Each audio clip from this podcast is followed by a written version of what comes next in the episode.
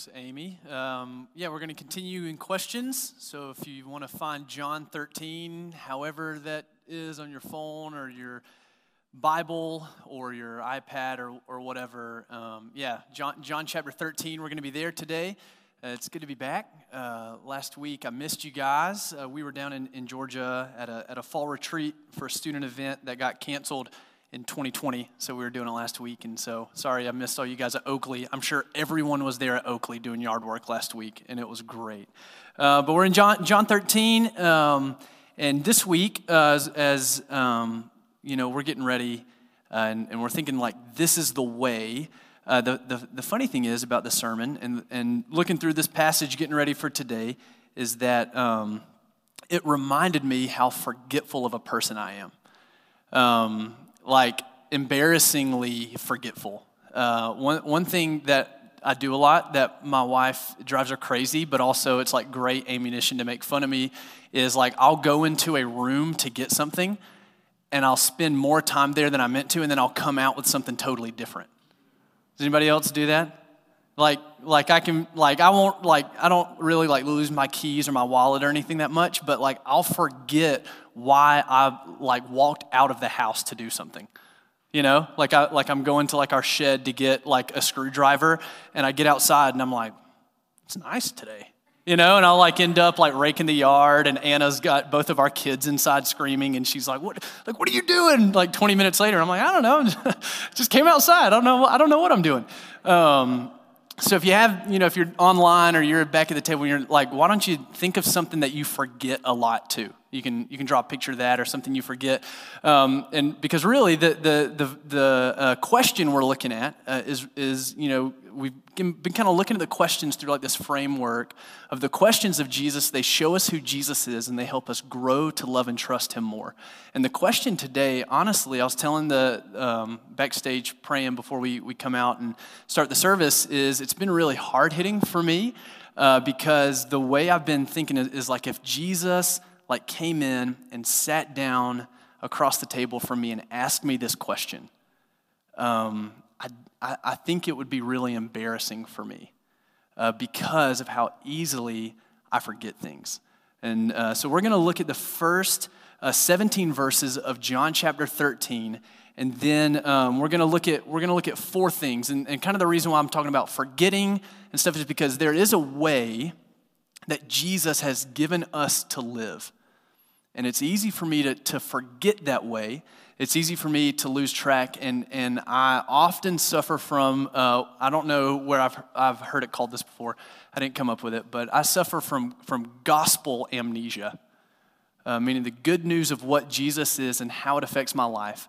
It's really easy for me uh, to forget those things and, and, and to, to get lost and feel like, man, what, like, you know, in my journey following Jesus, whether you call that, you know, discipleship, apprenticeship, whatever that is, it, it's really easy for me to forget. And in the story, uh, we, we get kind of four, four wake up calls. All right. So I'll go ahead and give them to you if you want to write them down or what, if you're real type A or you like scavenger hunts. I'll give you the four things and then we'll kind of we'll kind of walk through we'll find them together and talk through them as we go through the passage the with the the kind of wake up calls we get um, for gospel amnesia is what jesus has done for us why he did it, who Jesus is, and what that means for us. So, those are the four things we're going to talk through. And really, like in this kind of wake up call, um, the question Jesus asked for me was like almost like the alarm clock, like kind of like the whoa, like I got to wake up here. Okay, so, so let me read through the story and then, and then, uh, and then we'll get the question almost right in the middle and then we'll talk through it. All right. So, John 13, starting in verse 1.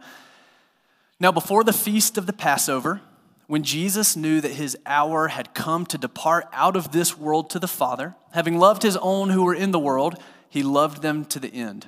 And during supper, when the devil had already put it into the heart of Judas Iscariot, Simon's son, to betray him, Jesus, knowing that the Father had given all things into his hands and that he had come from the Father and was going, or from God and was going back to God, he rose from supper. He laid aside his outer garments and taking a towel, he tied it around his waist. Then he poured water into a basin and began to wash the disciples' feet and to wipe them with the towel that was wrapped around him. He came to Simon Peter, who said to him, Lord, do you wash my feet? And Jesus answered him, Hey, what I'm doing now, you just don't understand, but afterwards you'll understand. And Peter said to him, No, you'll never wash my feet. And Jesus said, or answered him, If I don't wash you, you have no share with me. To which Simon Peter said to him, Lord, not only my feet, but also my hands and my head. And Jesus said to him, The one who is bathed doesn't need to wash except his feet, but it's completely clean. And you, that's a plural you, so that's y'all, all right? Uh, I'm gonna, I might interject y'all sometimes because I'm from Georgia. And y'all are clean, but not every one of you are y'all. For he knew who was going to betray him. And that's why I said, Not all of y'all are clean. Not all y'all, all right, if we're really from Georgia, not all y'all are clean.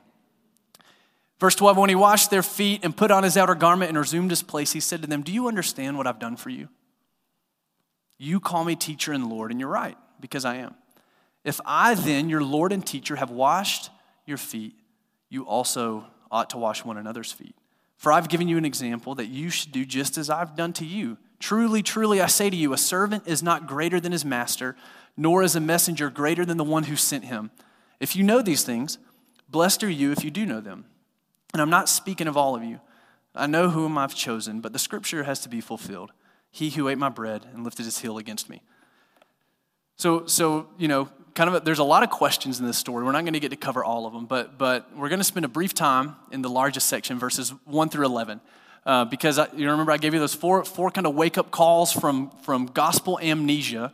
And the first one is what Jesus has done for us.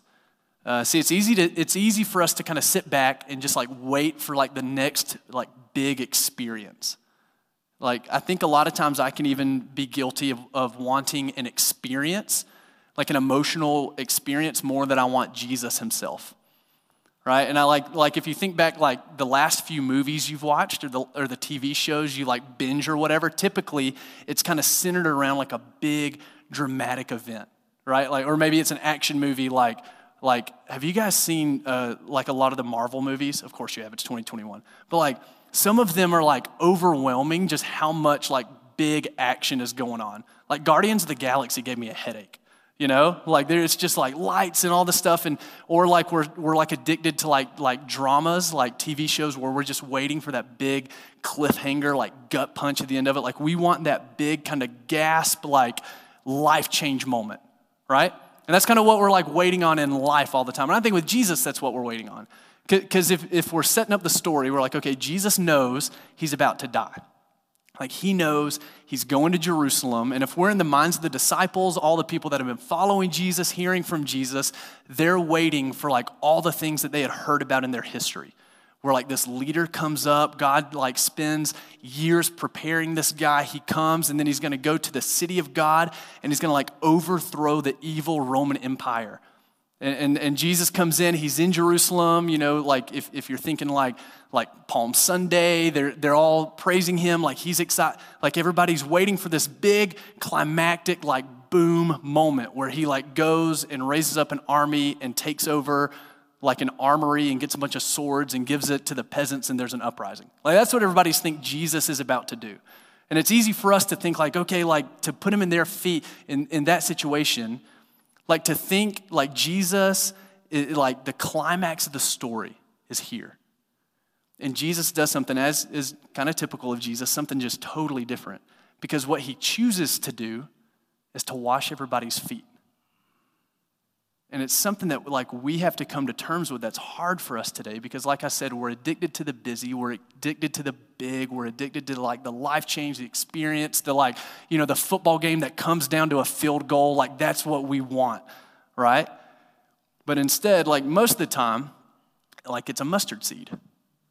You know? Jesus picks up the little kid, puts him on his knee, and says, Hey, you got to be like this.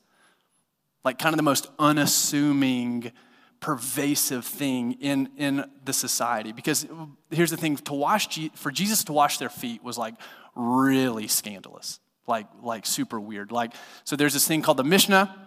The Mishnah was basically like in Jesus' time, like, uh, all the rat, like some of the like biggest well-known smartest rabbis of the day wrote like a commentary on the on the torah the first five books of the bible so they would expand on all the stuff so like what does work on the sabbath mean they like broke that down into like 30 something categories and like you can do this but not if if you sweat but like you can do this because that's like so they broke it down so when it came to foot washing you know what they do. So think about it like it's sandals, it's desert, it's dry, it's dirty, there's animals everywhere.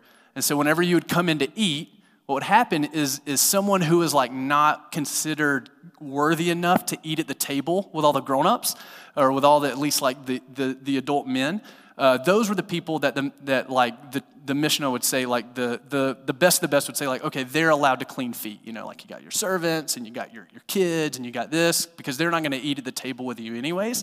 So you don't have to worry about them messing up your food.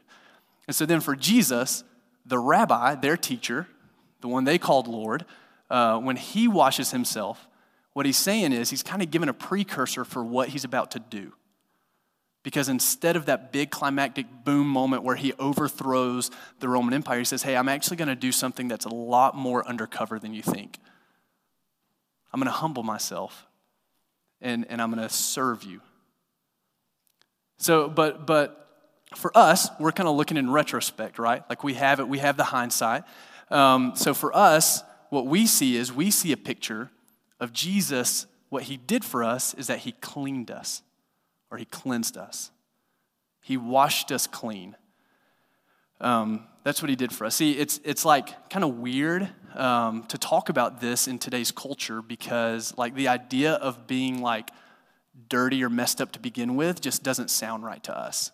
Like, the word sin, like outside, like, unless you grew up like in a church like setting, the word sin is just like almost like totally taboo in our culture now. Uh, Timothy Keller, he's a really smart guy, he's a pastor, a theologian. He, he wrote, he's got a great little book if you're interested in like, man, how can I relate to my neighbors better? How can we like, how can I do a better job of like connecting with people around me and serving them? He wrote a great, it's like, it's like 30 pages called How to Reach the West Again. It's free, you can download it online. It's great. And he wrote uh, kind of his like thesis of that, of that little tiny booklet uh, was he said this, he said, um, today's culture believes the thing that we need salvation from is the idea that we need salvation. Um, like the idea of just being clean, like what Jesus did for us. It's, it's even like I, I find myself, um, even like when I go, like I, like last week I was speaking at like that student retreat last weekend, and um, it's it's even hard for me because I know the culture. Like when people are coming in, it's, it's even like I'm like, man, do I even use the word sin? You know, because it just doesn't connect. It doesn't even exist in vocabulary nowadays. And, and like we grow up thinking that you think like, man, not for us, not our kids, whatever. Um, but like think about it, um, like kind of the like salvation. All right, so so we're gonna get a little nerdy. Is that okay? A little nerdy. Okay, like if we're talking philosophy and sociology language, um, kind of the like salvation scheme of the day is that everyone was born with this innocent, perfect little child inside of them. And somewhere along the way, whether that was from trauma or relationships or, or false hope or whatever, uh, something uh, ruined that, that innocence.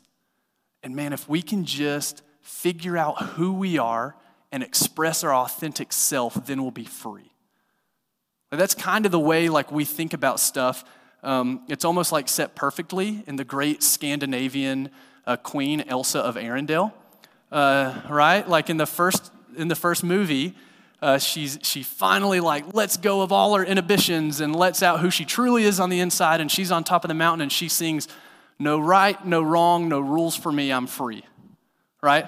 And then it's followed up with the great like hoorah moment for elsa at the end of the second movie whenever she is in that like weird kind of ice castle thing is anybody tracking with me all right, like, like, okay. So she's in this ice castle thing and she's singing, and you realize, like, oh, the thing that's gonna make her the most powerful and set her free is just like herself, right? She's like, oh, I'm the one I've been looking for. Great. And then she becomes powerful and saves everyone, and it's great, right? Like, that's kind of, and like, that's what we just grow up thinking. Like, we grow up thinking, like, man, if I can just get to a point where, like, I can just be who I am and no one can tell me otherwise, then I'll find true freedom.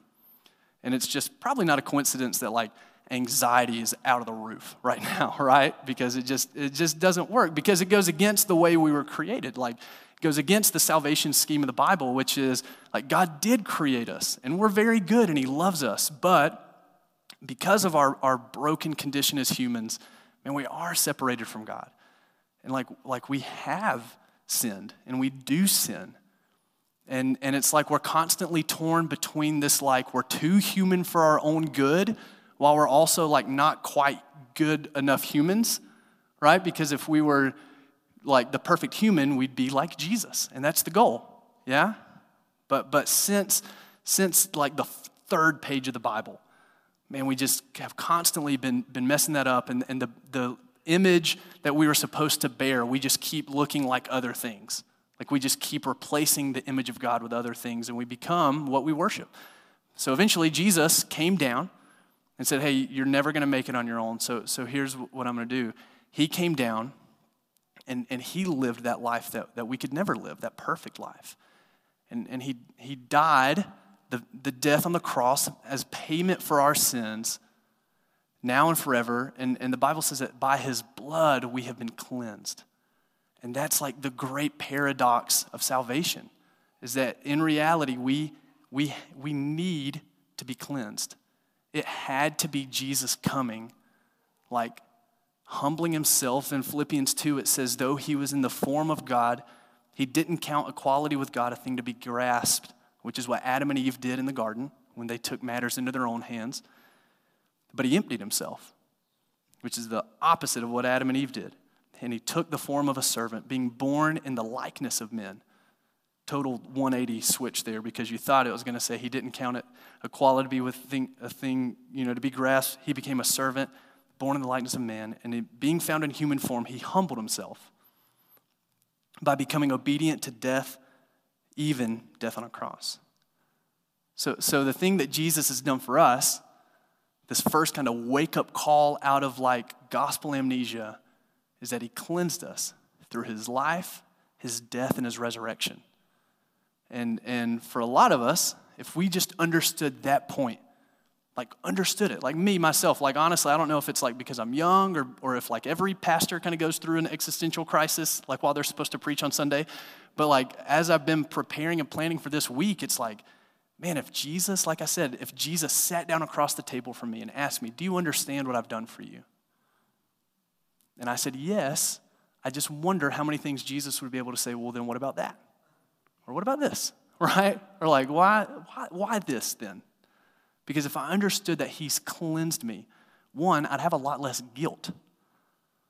Because, because faith is believing what John later, reflecting on the life of Jesus, wrote to a church where he said, Hey, if you, if you confess your sins, he's faithful and just to forgive you and cleanse you from all unrighteousness. So, man, like, do I understand what Jesus has done for me? And a lot of us, I mean, we might understand that, but the question for a lot of us, we hear all this and we think, but like, why would he do that? Some of us are natural skeptics, and we're like, but why would Jesus do that? Okay, I understand. I've heard this story before. That sounds good, but I just can't understand why he would ever want to do that. And in verse 1, he tells us right there at the end of verse 1 having loved his own who were in the end, he loved them to the end. I mean, see, you could like, like, phrase it however you want, look at the Bible however you want. I mean, you know, I, I, I would, this is where it's harder for us. A lot of us, if you're like me, you kind of grew up with a theology and in church where like your theology kind of started at, at chapter three of Genesis, which was the fall. And so you're just, it's like constantly like, like man like god god hates sin and that's true and like god hates sinners and like man that like this stuff but if your theology starts at chapter 1 of genesis it's that god did all of that he he came to redeem he came to call you back to reconcile that broken relationship because he created you to bear his image and you're very good very good I mean, most of us, that's like a hard thing even for us to grasp. But the reason why all of this happened, the reason why Jesus did what he did, is because he's going to love you until the end. And that's why. That's why he did it. For a lot of us, man, the wake up call that we need is just to hear that you're loved. And man, like that sparks a lot of emotions in us, like a lot of hard things right now. But it's true. That's a motivating factor. I mean, why did Jesus do it, man? Because he knew he was about to, he knew what was about to happen. Like he knew the cross was on the way. He, he knew the beatings were on the way. He knew the, the tomb was on the way. But man, even more than that, he knew that the resurrection was on the way. And he knew that that opportunity, that new life, that's totally changed when you're, when you're cleansed of your sin because of his love. And he knew all that was coming.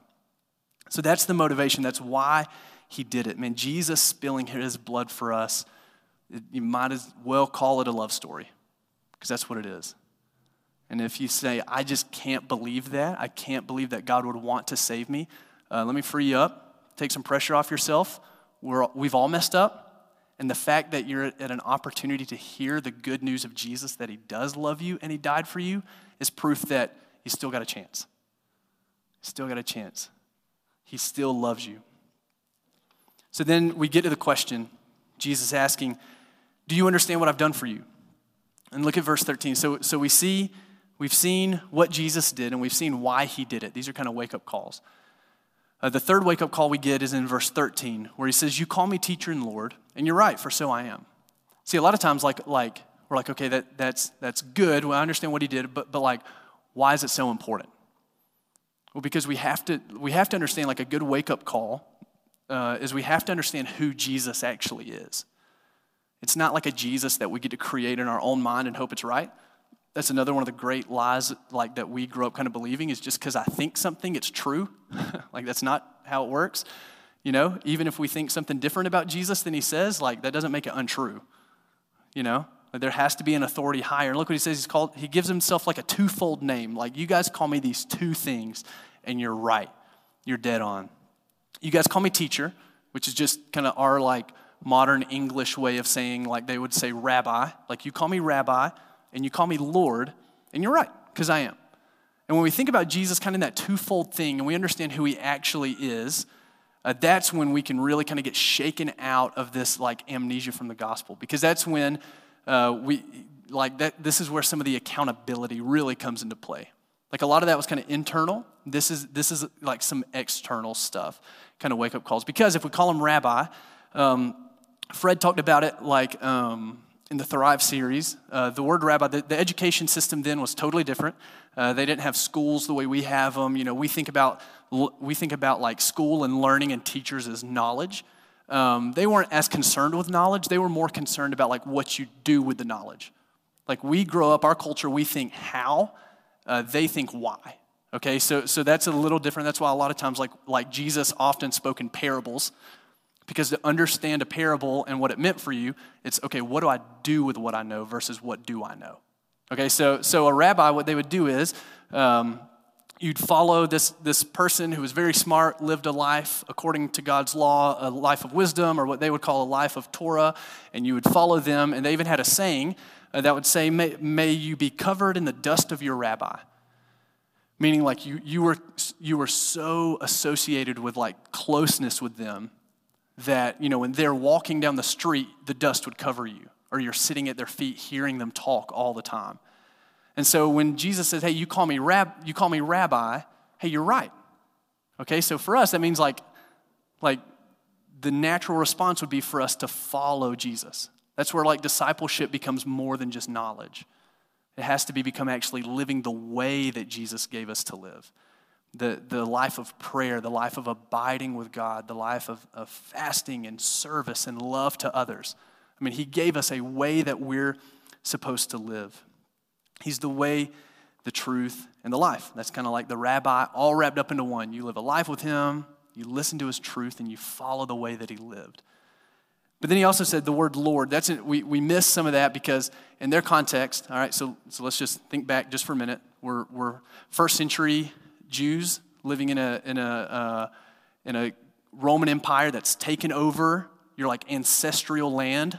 All right, so, so you're like sitting here thinking, like, man, my, like my family land that God promised to us, like all the way back to Abraham. Like we had that. There was a time of peace, but now like these evil Romans have come in and I've got to pay taxes based on my land and, and like even going to Jerusalem for the for for like all of our sacrifices that we've been doing for thousands of years as a culture and as families and all of the generations of my people. We're going to Jerusalem, but like even to just sacrifice, I have to pay taxes. Like even to like do the like most basic thing to remember, you know, they're there celebrating Passover. Like they would have had to have go like pay the temple tax in order to just get in the temple to pray and stuff. And so constantly, what they would do is they would set up, um, you know, like statues, like we've all seen, like in you know history class and stuff, like the statues, like from the Roman Empire, that they would set all around of Caesar, and they would have signs outside of cities as you come in that says Caesar is Lord. And so then, for Jesus to say, "You call me your rabbi, and you call me Lord," like that, like that's kind of that like that's pretty wild. That's a crazy mix. For us and like i said in hindsight like we kind of know the end right? We know that jesus rose from the grave like making himself victorious over all rulers and kingdoms. So like we kind of say these things especially with christmas coming up like we just like sing songs with like these really deep meanings that are like fun you know which is great which is great. I'm not saying that's a bad thing because if we can sing you know the frozen soundtrack then we can sing christmas songs too. That's great. But um, what i'm saying is for him to say hey you call me lord and you're right to do that. Uh, the, you know, it would have it would have been for him to basically say, "Hey, like, not only am I your teacher, but I'm also your king." And for them, I mean, I think it probably would have been a, even a little odd because if you look back through the Gospels, they really didn't call, like the disciples themselves didn't call him Lord in that context that often. So once again, Jesus is foreshadowing to what he's about to do, and he's, about, he's like claiming some authority over things that, that they weren't ready for. But, but when, we, when we remember, when we put all of it in context and we remember, he says, hey, all right, this is what I've done for you. I've cleansed you.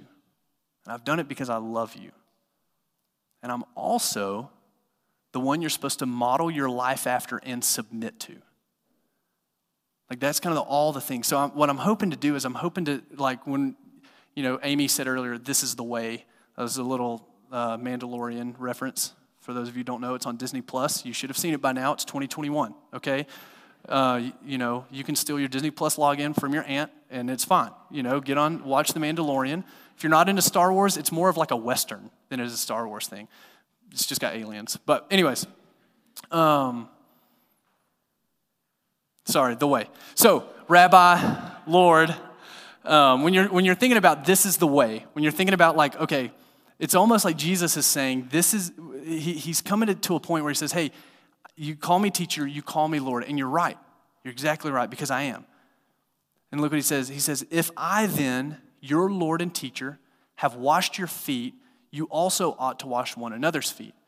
Um, this is not him saying that like washing feet should be like an ordinance of the church, like with Lord's Supper or something. What he's saying is, you should humble yourself because he keeps on going. He said, if like no one's greater than their master, and no disciple's greater than their teacher. So if I've done this, you should do this. When we recognize who Jesus is in light of what he's done and why he did it, there's not really a great reason for us not to follow him with everything we have. Like, there's no real reason for us to do that. And this isn't like a guilt trip. This is the part, like I said earlier, where, like, I don't know, like, can I get up and preach this when I myself have things in my life that, like, I've not fully integrated in? I mean, I, like, I've still got idols I'm trying to, trying to kill. You know, like, I, like, I've still got these things. But for us, if we understand who Jesus is, what he did, man, I love the way he kind of he kind of ends there, right? Like, if I've done it, um, look what he said. If you know these things, verse 17, blessed are you if you do them. Kind of becomes like a, like a mantra of Jesus. In chapter 17, early, or chapter 12, just before this, he gave like some pretty like strict warnings about people who hear what he says but doesn't do them. You know? Because if, because if we are really, like if we understand who he is, what he did, and why he did it, then the last question, the kind of wake up call for us, kind of comes to like, okay, so like, what do I do about it? Like, what does this mean for me? Like, like what does it mean for us today in Western North Carolina in 2021, like, what does it mean to humble ourselves and serve as Jesus served? What does that mean? And, and I think the motivation becomes really important there uh, because there's a difference in serving out of love and serving out of duty, right? Um, like when I was a kid, I hated getting dressed up. I still actually don't love it. Like to me, this is about as dressed up as I really care to get. I'll do it, but I don't want to okay? So if you ever see me in a coat, just say a little prayer for me because I've got a bad attitude, most likely. Just, and I grew up a pastor's kid, so there was all kinds of fun Sunday morning fights in, in our household growing up. Um, but like, so like, I, but I would do it out of duty, right? Like because my parents said so, and I would just do it. I'd get it done. But like later, fast, you know, so, you know, think like high school, my wife and I started dating, and we would go out on a date, and I was like, I've got an iron a shirt, you know? Like I look terrible. And so I'd iron a shirt. But at that point, I wasn't doing it out of duty. I was doing it because I wanted to look good for her. So there's a there's a big difference there, right? Like like a little more practical. Like anybody ever started a Bible in the year plan? How fun is that? Right? Like let's see, it's November. We should be somewhere in like like Acts. How we doing? That's not to shame us. I'm just saying, like the first few weeks, any New Year's resolution, the first few weeks is fun because you're not doing it out of duty. You're doing it out of like the love of the idea of like whatever, losing weight or running a 5K or whatever, whatever like you kind of set your goals toward, whatever. Like, man, I'm like, I'm going to be just like Jesus after I read through the Bible. And then it hits like March, right? And a lot of people blame it on like the part of the Bible you're in. I think it's less that and more that it starts to feel like a checklist. Yeah?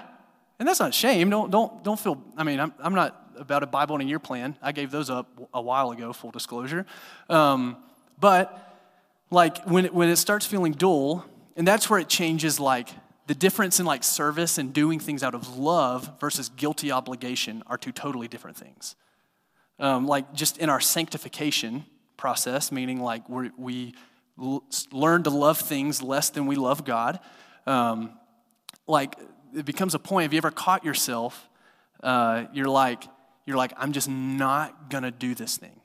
Like I'm just not gonna like I'm just not to talk bad about people. Or like, I'm not to do this. I'm not to do that. And you kind of like the like white knuckle holiness. You know what I'm saying? Just like the old fashioned, like, I'm just not to do it. And then next thing you know, you feel even worse because you're like, man, this is no longer like self control. This is pride control. Yeah? Or like it makes it seem a little more real when Jesus said, like, man, you clean out that one spot just so seven more can enter. Like that feels a little more real at that point, right? That's why no, that's not working. And then with service, like if you're doing it out of duty, what happens is when you serve someone out of duty and you accomplish it, like let's say, you know, like if for whatever reason I went home this afternoon and decided to, to uh, vacuum out our minivan, right? I would get done with it and I would feel great because I just did it out of just like having to get it done. But it wouldn't be like self-emptying. It, it would actually be like, like self-promoting. Because you just, and there are things like that's a simple example, but like there are things like that you just like white knuckle, get it done. I'm doing this out of duty, even if you love people out of duty. At the end of it, when you finish it, you, you ended up honoring the service itself and not the people you're serving. Unless the motivation is love. Love is the game changer, the motivation of why Jesus did what he did. And so now, now you, we have kind of those four wake up calls of, of the, the gospel amnesia, right? What Jesus did, why he did it, who he is, and what do we do about it? And so I'm just going to ask us, like, like to personalize it just a little bit for us. If we, if Jesus were to come this evening and sit down at a table with you and ask, "Do you understand what I've done for you?" which of those four areas stuck out to you and you're like, man, that's, that's the one I gotta, I gotta work on. I need to take some time to pray and think through that this week. Man, for me, it was just full disclosure, um, it, it was what he did for me. I mean, honestly, like that sounds silly to say, like I'm a, I'm a pastor, um, but man, thinking through today, like I can so often forget the full implications of the life and death of Jesus that like I just start doing things out of guilty obligation. Like for me, that typically is where my other ones flow. For some of us, it's it's it's the motivation. You're like, man, I can remember the stuff, I can do it, but man, like I forget that that it's out of love. Uh, for whatever that is, and so and I kind of, you know, want to, like I said, just just get us to think on that because we're gonna take communion in just a moment, um, and and um, man, when we do that, when we do that, it, it ultimately is uh, there's kind of a few directions that, that we can think through or look to um, as we're doing communion. We, we, we look up because we remember that ultimately God is the one Jesus came from God. God, he was sent by the Father to, to save us, to call us back to him. And, and we know that God's the one, we think of Psalm 23, that he sets the table before us. But then we, we look back too, because we remember that what Jesus did. I mean, when we take the, the, the, the cup and the bread, it's a symbol of his blood that he spilled for us, making the new covenant, cleansing us from our sins, breaking his body. Man, then we look to the future too, because we remember that one day Jesus said after the, after the Last Supper, he said, I'm not going to do this again with you guys until the marriage supper of the Lamb. And so, as we're thinking, man, he has a table prepared for us that when he comes back and, and greets us, we are going to be able to feast on him forever and no longer need anything else. We're not going to need food. We're not going to need sunlight. We're not going to need anything else. We're going to have Jesus himself to, to sustain forever. And so, as we're taking the Lord's Supper, let me just kind of give a disclaimer. If, if, if, um, if you're a believer and you've been following Jesus, uh, maybe you've just kind of felt that the, the, the fire for him, the love and the passion just kind of come down to like a coal. Maybe it's just kind of kind of cooled, cooled off a bit. Um, man, I hope that these reminders that who Jesus is, what he did, why he did it, man, I hope that, that this is a time to kind of fan that back into a flame of love for him. Um, if, you, if you're not a believer, let me just say we, we do this. We take the Lord's Supper very seriously uh, because we, we believe that it is a remembrance of what he did for us. And so um, the table, we, we call, you know, call it the Lord's Supper, we call it communion. The table is set for us to come and rejoice and, and feast in the goodness and the grace and mercy and love Jesus has shown through his life, death, and resurrection. So if you're not a believer, man, let me just invite you today. Man, the table's set. Jesus has already done everything you need to come to him. When you place your faith saying, I believe that you're enough, Jesus, and I want to I want to stop whatever you call it, sinning or, or caring more about what I think than what you think or, or whatever it is. You just say, Jesus, I believe what you did. I believe who you are, and I want to follow you. So we would love to have you join us today. And so Cam, Cam's going to pray, uh, play for us. And, and I think um, just take a minute just to pray. Um, and, and maybe, you know, there is something like me. I, this week, I really had to think through sharing the sermon. Um, taking the Lord's Supper with you guys because I had things in my heart that I had to take care of. And so maybe just take a minute, um, take care, confess, act on your faith right now with that first John verse in mind that if you confess your sin, he's faithful and just to forgive. There's no reason to live in condemnation. There's no reason not to come to Jesus wherever you are today because it's an act of faith that he's forgiven you. So just believe that there's no more condemnation. And so we'll come up whenever you're ready. Get your cup, sit back down, and then I'll lead us through um, taking the, the cup and the bread.